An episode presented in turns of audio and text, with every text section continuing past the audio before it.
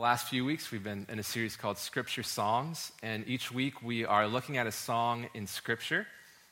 And I've said uh, a few times that we have these great songs in Scripture, but we don't have the music, but we have the lyrics and the stories that surround them. So we're going to close by looking at what many believe to be the oldest song in the Bible. It's called the Song of Moses. And according to archaeologists, it's 3,459 years old. So the song we're going to be looking at is, I don't know how they got that exact number. I mean, that's a little baffling. But they, there is times in Scripture and years um, that we can look back, and we know that this song is uh, well over 3,000 years old. We can be sure of that. And it could be older, but according to um, what we approximate, it's from 1446 BC. And it's a victory song. It's the song of the people of God as they uh, crossed over the Red Sea. And it's just a, just a victory song. And it's, it became a national anthem for the people of Israel. And for the people of God, this was their national anthem. So I've been trying to connect the dots with a song from our lives. Uh, I used Tom Petty and John Bon Jovi. I don't really know what I was thinking, but it seemed to work at the time. Um, but, you know, thinking of a national anthem, we have a national anthem. It's called the Star Spangled Banner. I asked my son to research it on Wikipedia for me, and he found some fun facts about it. Um, it was actually a poem written in 1814 by Francis Scott Key. And it's really amazing. It was written less than 100 miles from here at Fort McHenry uh, in the port of Baltimore and the British Royal Navy just was attacking Fort McHenry through the night. And Francis Scott Key um, was an amateur poet, and he wrote this song um, around the battle uh, in the War of 1812. And uh, by 1931, Congress made a resolution. We all know when Congress makes a resolution that it becomes official. So in 1931, the Star Spangled Banner became the official national anthem of the United States of America. And most of us can work our way through the first verse, but did you know it had four verses? And um, it's an interesting song.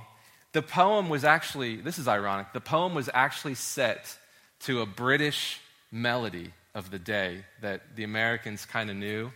Uh, so here it is the British Royal Navy attacking and this poem is written, and the melodic structure of the song is actually a British song. So I don't know how that worked out, but um, it has a huge vocal range. It's an octave and a half. So as far as vocalists go, it can be a challenging song to sing like on a cold day when your president is being inaugurated. And I, I would have done the same thing. So. but it, it's you know, we've all been in that sporting event where we just try to kind of work our way through this song and hit the high notes. Um, and, uh, but yeah, I looked, I went and I looked at the, the verses of this song. I could not believe the fourth verse. I couldn't believe it. I've never seen it before. Probably some of you have, but um, listen to the fourth verse and think of, I don't know, it's just amazing. Oh, thus be it ever when free men shall stand between their loved home and the war's desolation. Blessed with victory and peace, may the heaven rescued land praise the power that hath made and preserved us a nation. Then conquer we must when our cause is just, and this be our motto in God is our trust. And the star spangled banner in triumph shall wave, o'er the land of the free and the home of the brave. So our, our national song is 199 years old. I did the math. And um, that's about, as a nation, that's almost as far back as we can go. We can go a little bit further, but I say we look at an older song today, a much older song. So turn to Exodus chapter 15. We're going to look at the Song of Moses. The Exodus is when God brought the people out of slavery um, from Egypt, and He delivered them through all the plagues and all the, the amazing story, and then He crossed them over the Red Sea and He delivered them. So it's this victory song that Moses and the people sing uh, right there on the brink of the victory. Listen to the first verse in Exodus 15. Then Moses and the Israelites sang this song to the Lord I will sing to the Lord, for he is highly exalted. The horse and its rider he has hurled into the sea. This first verse is essentially the summary of the first half of the song. Moses will go on to repeat this idea um, three or four times that God is highly exalted, and the horse and its rider have been thrown into the depths of the sea. And as I looked at this song, I wondered, well, what does it mean that God is highly exalted and that his enemy has been cast down to the depths? What's the significance of that comparison? Because that's what the song does. It continues to compare um, the heights and the exaltation of who God is versus the depths that the enemy has been cast down. In fact, we're going to see this pattern. Look at verse 2. The Lord is my strength and my song. He has become my salvation. He is my God, and I will praise him my Father's God, and I will exalt him. The Lord is a warrior, the Lord is his name. Pharaoh's chariots and his army he has hurled into the sea. The best of Pharaoh's officers are drowned in the Red Sea. The deep waters have covered them. They sank to the depths like a stone. I love this picture. The Lord is my strength. The Lord is my song. He has become my salvation. I just love the way that that flows, that here Israel is, and they just see the Lord as their strength. And the Lord becomes their song. That's a pretty rare occurrence in Scripture that the Lord would become a song, and He is a song, and then He becomes their salvation. It's this progression of looking to the Lord, who's our strength, responding to Him in song, and then recognizing that he has become the salvation of the people.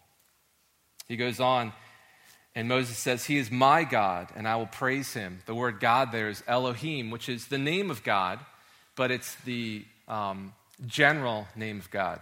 So that's why Moses has to say, He's my Elohim. He's my God.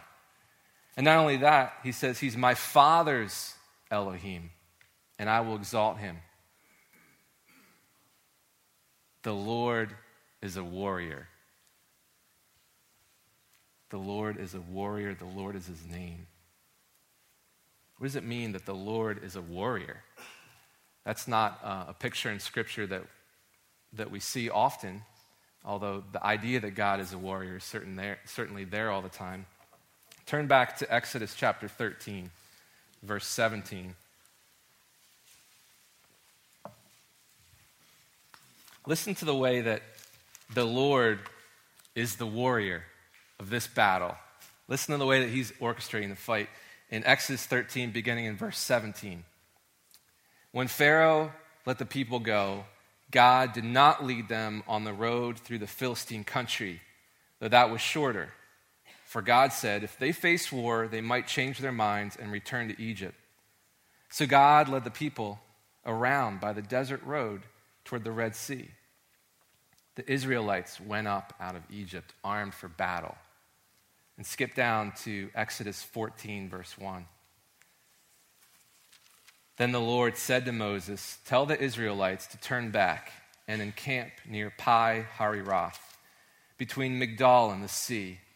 They, to, they are to encamp by the sea, directly opposite Baal Zephon. Pharaoh will think, the Israelites are wandering around the land in confusion, hemmed in by the desert. And I will harden Pharaoh's heart, and he will pursue them. But I will gain glory for myself through Pharaoh and his army, and the Egyptians will know that I am the Lord. So the Israelites did this. The Lord is the warrior, the Lord is orchestrating this fight. And he does something that's very unstrategic. He backs up the people of Israel up against the Red Sea. And any good warrior would know that that, that was not a smart move. Um, in fact, Pharaoh, who was a great warrior, uh, he went after the people. He said, This is our opportunity to strike. They're backed up against the Red Sea. Did you see how the Lord led them back that way?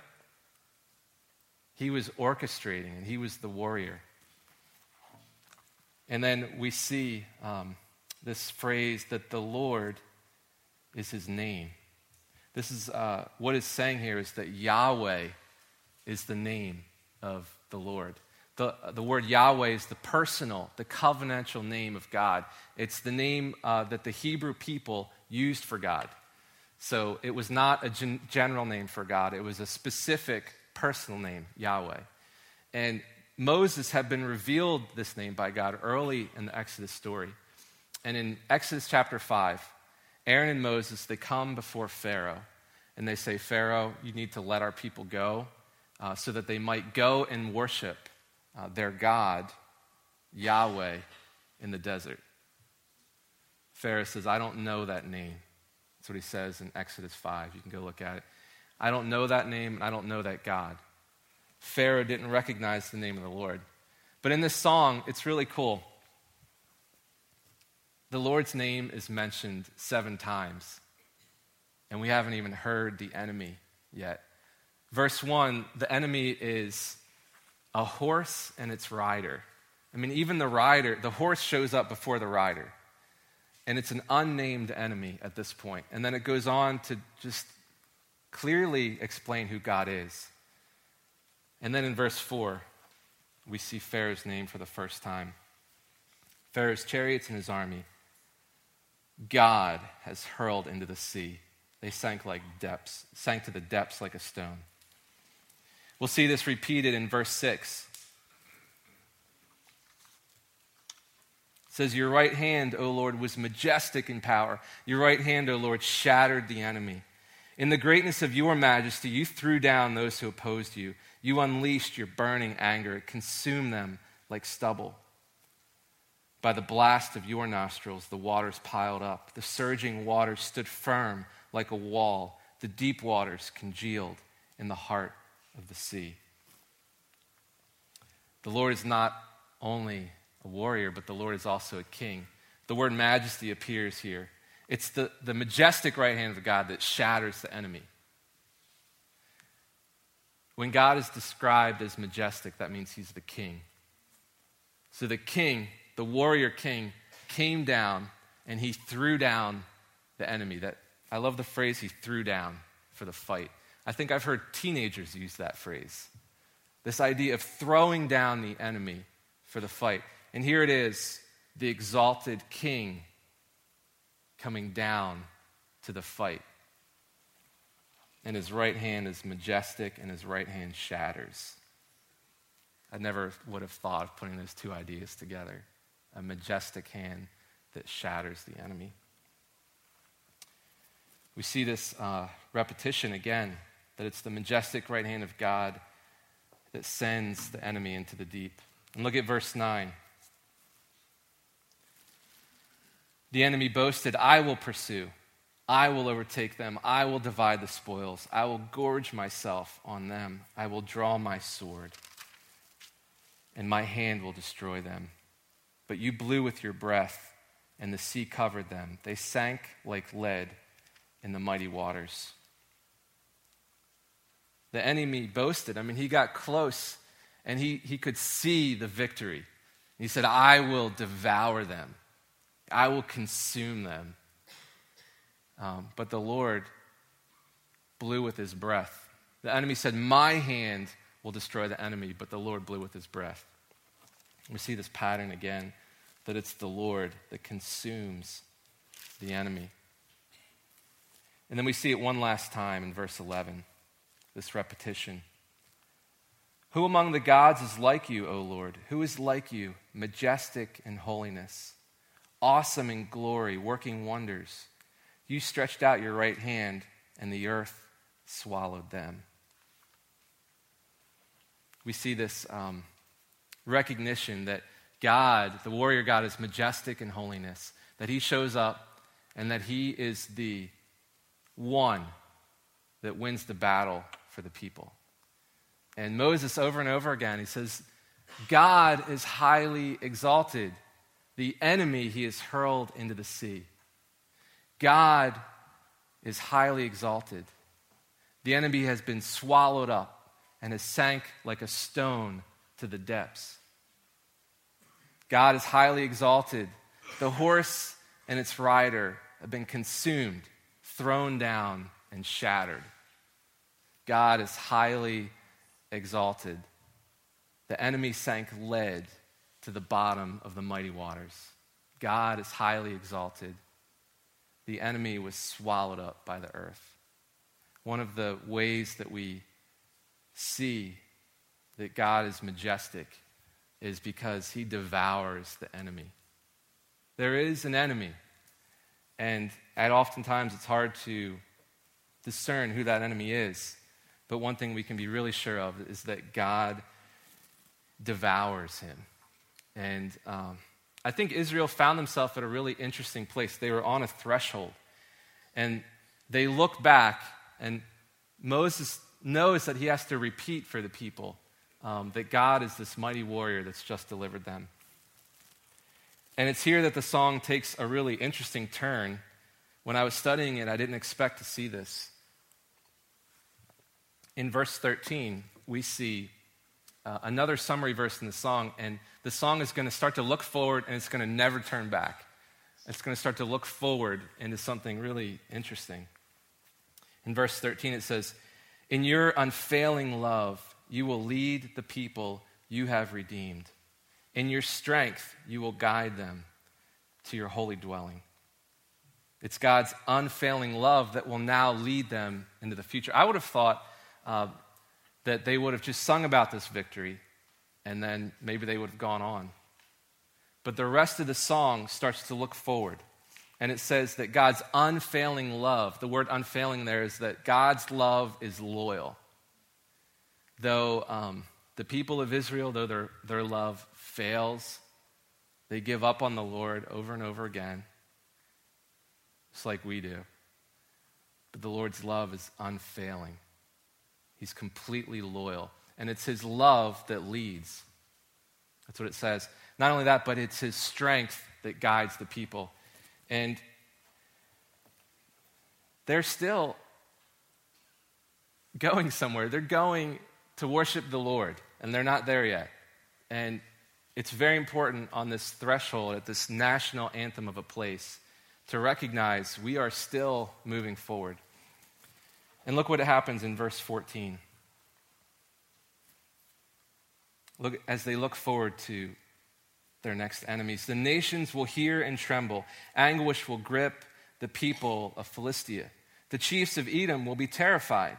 The leaders of Moab will be seized with trembling. The people of Canaan will melt away. Terror and dread will fall upon them. By the power of your arm, they will be as still as a stone until your people pass by, O Lord, until the people you bought pass by. I would have never, I mean, I have no idea how Moses saw into all of these enemies. I mean, obviously, through his anointing and through uh, what the Lord had revealed to him, somehow Moses foresaw the enemies that Israel would face for the, the next countless years the Philistines, the Edomites, the Moabites, the Canaanites, these are the enemies that would plague the nation of Israel for years. And we know when Joshua um, came back and was spying on the land of Canaan, and it was the promised land, we know that the kings of Canaan had heard about the Exodus. And it says they melted in fear when they remembered what the Lord had done when he brought them up out of Egypt. And I think this is where it's important to see in a song that not only are the scripture songs helpful to marking uh, where the people are and looking back on who God is and what he's done, his majestic wonders, but they also look forward. And there's this place in the history of the people where they're allowed to look forward with uh, clarity. I mean, they see into the enemy that they're about to face. And on the threshold of this song, they have such clarity. And it's kind of remarkable because Um, do you know how long it took before the nation of Israel uh, complained about the Lord's deliverance? Three days. Three days from the crossing of the Red Sea, they were in the desert of Shur. They were looking for water, and they came upon bitter water. And they grumbled to Moses, and hence were grumbling to the Lord. So the Lord said, Okay, I'll make the water sweet. So that's what he did. And then, um, do you know how long it took before the people said they wished they had died in Egypt? About a month. Basically, a month. They, they found themselves in the desert of sin and, and they remembered how much food they had in Egypt. And they were just like, ah, wish we had died here because we'd rather be in Egypt. So the Lord, in his unfailing, loyal love, um, he strengthened them with manna and quail.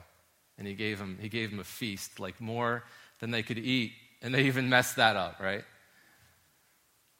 So it's this song, it's this song on the threshold that the people needed because they lost clarity like really quickly. Before they even encountered an enemy, they found their own enemy in themselves. And I, am the same way. I mean, about three days after some sort of breakthrough, spiritual breakthrough in my life, I'm like forgetting already what happened. And, and about a month later, after something really significant happens, I've generally moved on, and it's hard to remember like what happened, how it happened.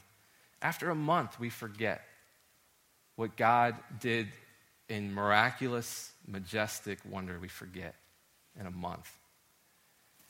So, this song exists simply for the fact of marking the threshold of how God is intervening in the people's lives in a powerful way. And I'm so glad that we have this song in Scripture. I'm so glad that Moses took the time to write it down, to poetically map out what happened, to poetically map out where they were headed. And as we think about Scripture songs, I want to really close around one major idea, and that is that when it comes to worship, and this is how I think about worship, to me, worship is really two big components. As far as I think of me worshiping God and giving Him glory, I think of uh, number one, that God allows me to worship Him, and there's really nothing in me without Christ that can bring glory to God. But practically speaking, I think of my worship to Him as mission plus song. And what I think of as the mission is all the work and all of the um, things that we're asked to pursue on behalf of God. Basically, God told us to make his name great in all the earth. That's the mission we're on as followers of God and as followers of Christ. Um, our missional act of worship is to make the name of Jesus known in the world. And that brings a lot of glory to God. That is one of the major ways that we worship God, is by bringing uh, recognition to his name so that people recognize the name of Yahweh, the name of Savior, the name of Jesus. But the other part of it, the other aspect, is the song.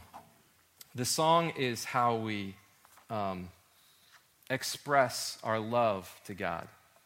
And it's interesting because most of life is on mission and a very small sliver of life is in song. And I think because of our time that we spend on mission for God, we minimize the importance of song in our life. So I've been thinking about our church. What does it mean that our church um, would sing a song on a threshold? I mean, have we ever done that? I mean, we're about our history is a lot different. We're, we have about 30 some odd years of history. I thought about it and I went back and I started to find some thresholds where we sang songs. Um, this past fall, in September, we gathered under a big tent out in the field, and it was called the Sending Service. We sang songs, and we sent a seed congregation to Wilmington to be a new campus there, a new congregation. And that was a threshold that we were on, something we had never done before as a church, and we did it. A year before, in May, we gathered as a church, as one church in the city of Wilmington. We went to the Queen Theater. We said, We're not having church here at Hockessin. We're all going to somehow figure it out. We're going to get there and we're going to worship at the Queen Theater. And we did that. And that was, we were, at that point, we were on the threshold because we were a forerunner of the campus that meets there each week now. Go back a few more years. In 2007, that was another Sunday, we said, We're not having church in this room. All of us, we went up to Black Rock Retreat Center and we celebrated 25 years of history as a church. We looked back and we looked forward and we sang songs on the threshold. And then this is a fun one. In August of 2000, 2000, this room had just been renovated. And there was a small, you know, we were a small church back then, and people invested a lot of their resources to um, put air conditioning in this room. So in August, I love it happened in August, they cranked the AC and they worshiped. It was a threshold. Now we, we complain because it's too cold in here often. we forget so easily. Um, in November of 1983, the charter members, 72 members and 26 families, they called the first full time pastor. They took the responsibility as a congregation to call a man of God and to support him in the ministry. And they celebrated. And then the year before that, in August of 1982, it's about as far back as we can go as a church, um, we worshiped in this building for the first time ever. And uh, those are some thresholds in, our, in the life of our church. They help us look back and they help us look forward. And then I, have really been thinking a lot about what it means as individuals, as followers of God and followers of Christ. What does it mean that we have threshold songs in our life? And I really do believe we, we do think, have a few things out of order here, generally speaking. Um, I think because we're so mission focused, these are the kind of people we are, we're on a mission for God, that we minimize the song and the importance of the song. I mean, I'm really thankful that Moses and David wrote songs because I think if they hadn't, um, we'd minimize them potentially even more. But we, we get so focused on the mission that we forget that uh, part of worship is expressing a song to God. And if you, um, if you have kind of forgotten that or you, have minimized it too much in your life, um, you're lacking a perspective. You're lacking the perspective of the Father.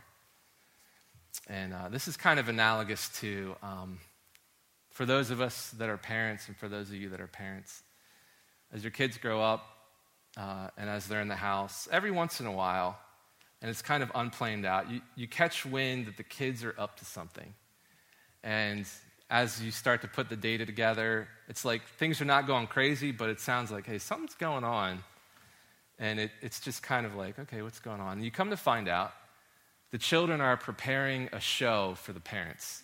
And there's tickets, tickets are made, there's a show time, there's choreography, there's dances, and there's parts. Usually, like the little kid gets this like terrible part and his costume's too big. And, and, uh, and then it comes to the showtime. So the parents are brought in. There's usually row chairs that have been set up and they sit down. And uh, I've really enjoyed those times as a parent. And it's there that, that I feel like I've seen into something. The kids at that point, I've realized they're so, uh, they, they believe the content of the show is, is what is really remarkable. I mean, they think that the costumes are awesome and the parts are awesome, and they really believe they've pulled together like an A plus production. And as the parents sit back, they, they see something entirely different, right? It's, um, it's not the, that the parts were done so well. It's not that the lines were recited so perfectly. I mean, what we see as parents is we see the child, and we see this beautiful expression of love. It's really as if they're saying, Daddy, I love you. And, and that's a great picture of what it's like for us when we sing a song. And I just want to encourage you that you are a child of God and you've been given a voice. Uh, I read a book called Unceasing Worship by Harold Best, and he says, The human voice is the only instrument that God created. And man has gone on to create instrument after instrument. Most of the instruments that we build are built off of a framework of the human voice. Our instruments can sometimes go beyond the human voice, but the human voice is still really special and unique. When human voices gather, even untrained human voices, they can make a beautiful sound. And this is from the Lord. I, I believe that God loves to hear that sound. And I just want to and this sound, may sound like really practical at the end, and I hope it is, but I almost don't know how to say it. But I'd like to give you some thoughts on what it means to sing. I think the first thing is the object of our worship is most important. That really hasn't been the topic today, but I need to say it. The object of our worship is God. The object of our worship is Jesus Christ. The object of our worship is the Spirit that works among us. Um, this is God, and this is who He's presented Himself in Scripture. He's the object of our worship. Um, but when it comes to singing and our voice, I think it's helpful to, to follow and practice the pattern of Scripture.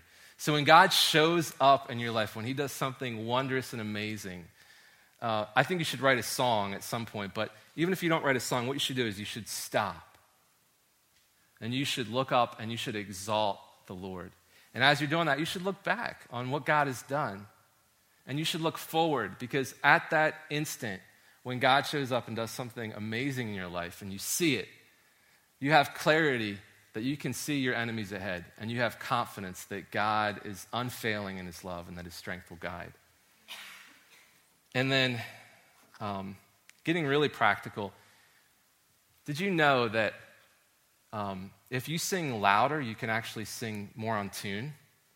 And I'm not really saying that you should do this later today, but as you project your voice, um, it's actually easier to sing on tune when you are projecting your voice because you're really going after it.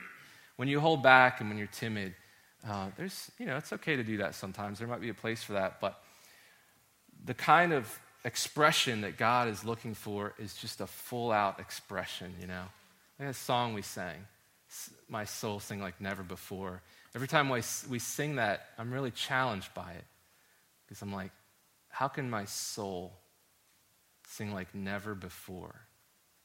You know, and every time that song's convicting, but um, God is looking for you to express. And then the other thing with your voice is um, as you learn and sing loud in the car or whatever you need to do, but your voice is your voice. God has given you your voice, and it is an instrument. And God is not looking for you to mimic a different type of voice.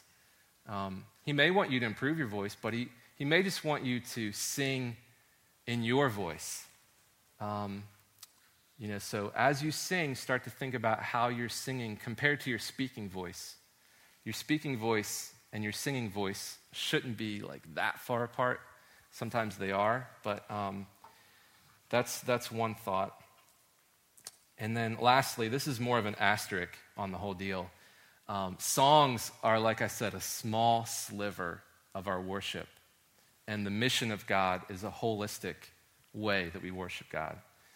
And, but we should not minimize the song, even though it has a small place in the life of our church right now.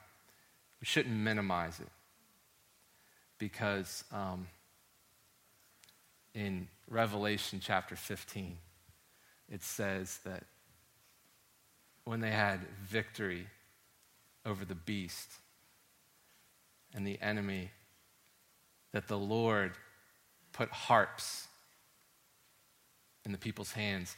And it says that they sang the song of Moses, and they sang the song of the Lamb. And this is, this is a never ending kingdom that we worship, and this is a never ending king that we worship. So allow me to pray for us. Father, uh, you are our warrior, our king, our Lord. You are our strength, our song. You've become our salvation.